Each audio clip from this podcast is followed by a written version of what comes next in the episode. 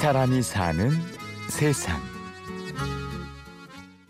제가 그러니까 어려운 걸 극복하고 어, 뭔가 의미 있게 전달했던 게 결국은 블로그인데 그런 블로그들을 많이 알았는데 이 블로그들이 전부 한 사람 한 사람씩은 훌륭한 분들인데 뭔가 세상에 특별한 목소리를 못 내고 있는 게 아쉽더라고요. 작년 연말쯤에 파업 시니어 블로거끼리 모여서 뭔가 단체로 목소리를 한번 내보자 그런 생각으로 금년이로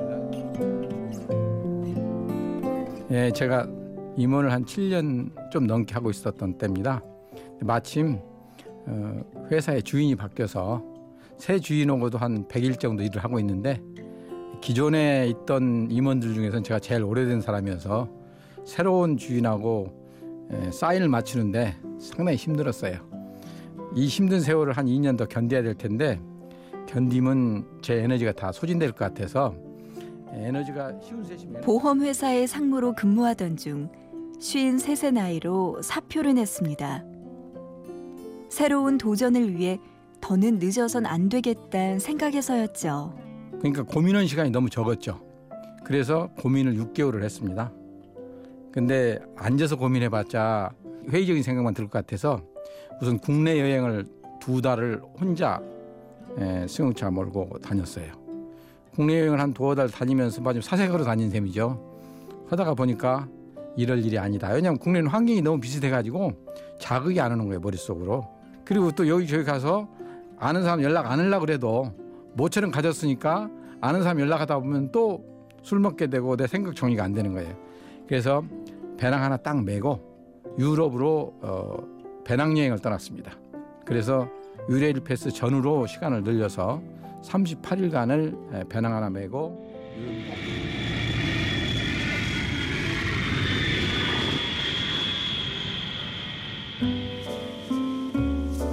낯선 곳에 스스로를 던져 심신을 달래고 사업 아이템을 찾아보자는 취지에서 떠난 유럽 여행.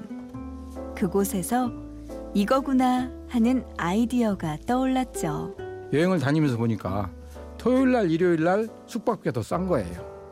왜냐하면 유럽 여행은 주로 도시를 중심으로 다니는데 그 사람들은 주말이면 교외로 다 나가니까 도심에 호텔이나 이게 비니, 비니 까 그걸 메꾸려고 숙박비 싼 거예요. 그래서 들어오자마자 여가 정보를 직장인들에게 맞춤형으로 줄 수 있도록 에, 좋은 오늘 음악회 프로그램이 뭐가 있겠나 예산도 감 반영해주고 이런 식으로 할 수 있도록 해서 에, 프로그램을 만들어서 우리나라 굴지의 대기업에 공급하는 일을 시작을 했습니다. 그런데 에, 비용이 상당히 많이 드는 일이었는데 에, 저한테는 에, 자본력이나 역량이 사업은 여의치 않았습니다. 자신의 사업 아이템을 그대로 모방한 거대 기업의 등장으로 치명타를 입었죠. 에, 빚도 좀 남고 애들이 아직 막내가 둘째가 학- 대학도 다닐 때인데 에, 그리고 앞으로 얼마나 큰 돈을 달랄지도 모르는데 마음 달랠 수가 없어서 집에 있을 수도 없고 그래서 서울 시내에 있는 지하철을 타고 종점까지 안 가본 나인이 없습니다. 저 1호선에 소요선까지도 4호선에 오이도 예, 오이도 지하철 내려서 버스 타고 섬 가서 앉아 있어 보기도 하고 에, 그런 세월을 거의 1년 정도 보냈죠. 보내고 나서 또 새로운 아이디어 얻으려고 아프리카를 갔습니다. 그때도 배낭 하나 딱 메고 가지고 아프리카 또 왔는데 무역 의지의 한국인들이 안 가 있는 데가 없어요. 아프리카 그 오지에도 다 우리나라 사람이 다 가서 에, 연구를 두고 있고 그를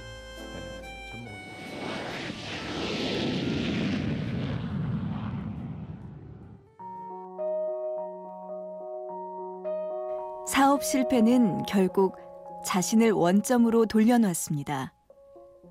젊어서부터 익숙했던 보험 관련 업체를 설립하자 지인들의 발길이 이어졌고 일상 또한 점점 제자리를 찾았는데요. 바로 그때 블로그가 눈에 들어왔습니다. 근데 제가 2003년에 회사 간뒀거든요. 근데 그 그해 12월에 전혀 글도 안 써보던 사람이 에, 그 기록을 하- 해가면서 또, 에, 또 나중에 후배들이나 다른 사람한테 전달할 수 있는 메시지 같은 것도 남기고 그렇게 하면서 블로그 해왔던 게 글이 쌓여 있어요. 그래서 에, 2012년도에 그걸 가지고 우선은 휴식이 필요해 그런 책을 냈죠. 마침 유력 경제지에서 추천도서도 해주고 그래서 그 책이 좀 많이 나갔어요. 그러다 보니까 그 책을 계기로 해서 전국에 있는 시니어 블로거들을 많이 알게 됐어요. 그분들을 보면 에, 은퇴 후 이야기를 잘 써서 보건복지부 장관상을 받은 사람도 있고 또 우리나라 댄서계 최고봉도 있고 그림 잘 그리는 화가도 있고 퇴직 후로부터 12년의 시간이 고스란히 담겨 있는 그의 블로그글. 때론 긴 휴식이야말로 가장 좋은 약이다. 황혼의 도전과 삶에 있어 소통은 필수다. 라고 말하는데요. 저는 퇴직하면 최소한 1년은 푹 쉬어야 된다고 봐요. 그래야 새로운 욕구도 생기고 아, 나 이렇게 계속 놀면 아, 내가 바보 되겠구나. 그런 생각 들어요.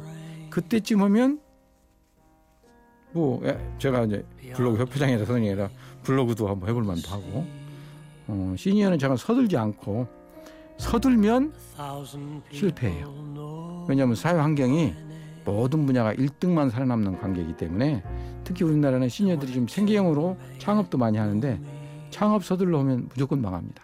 나만이 시간을 잘 쓰면 이 사람이 사는 세상. 한국 시니어 블로그 협회 김봉중 회장을 만났습니다. 고맙습니다.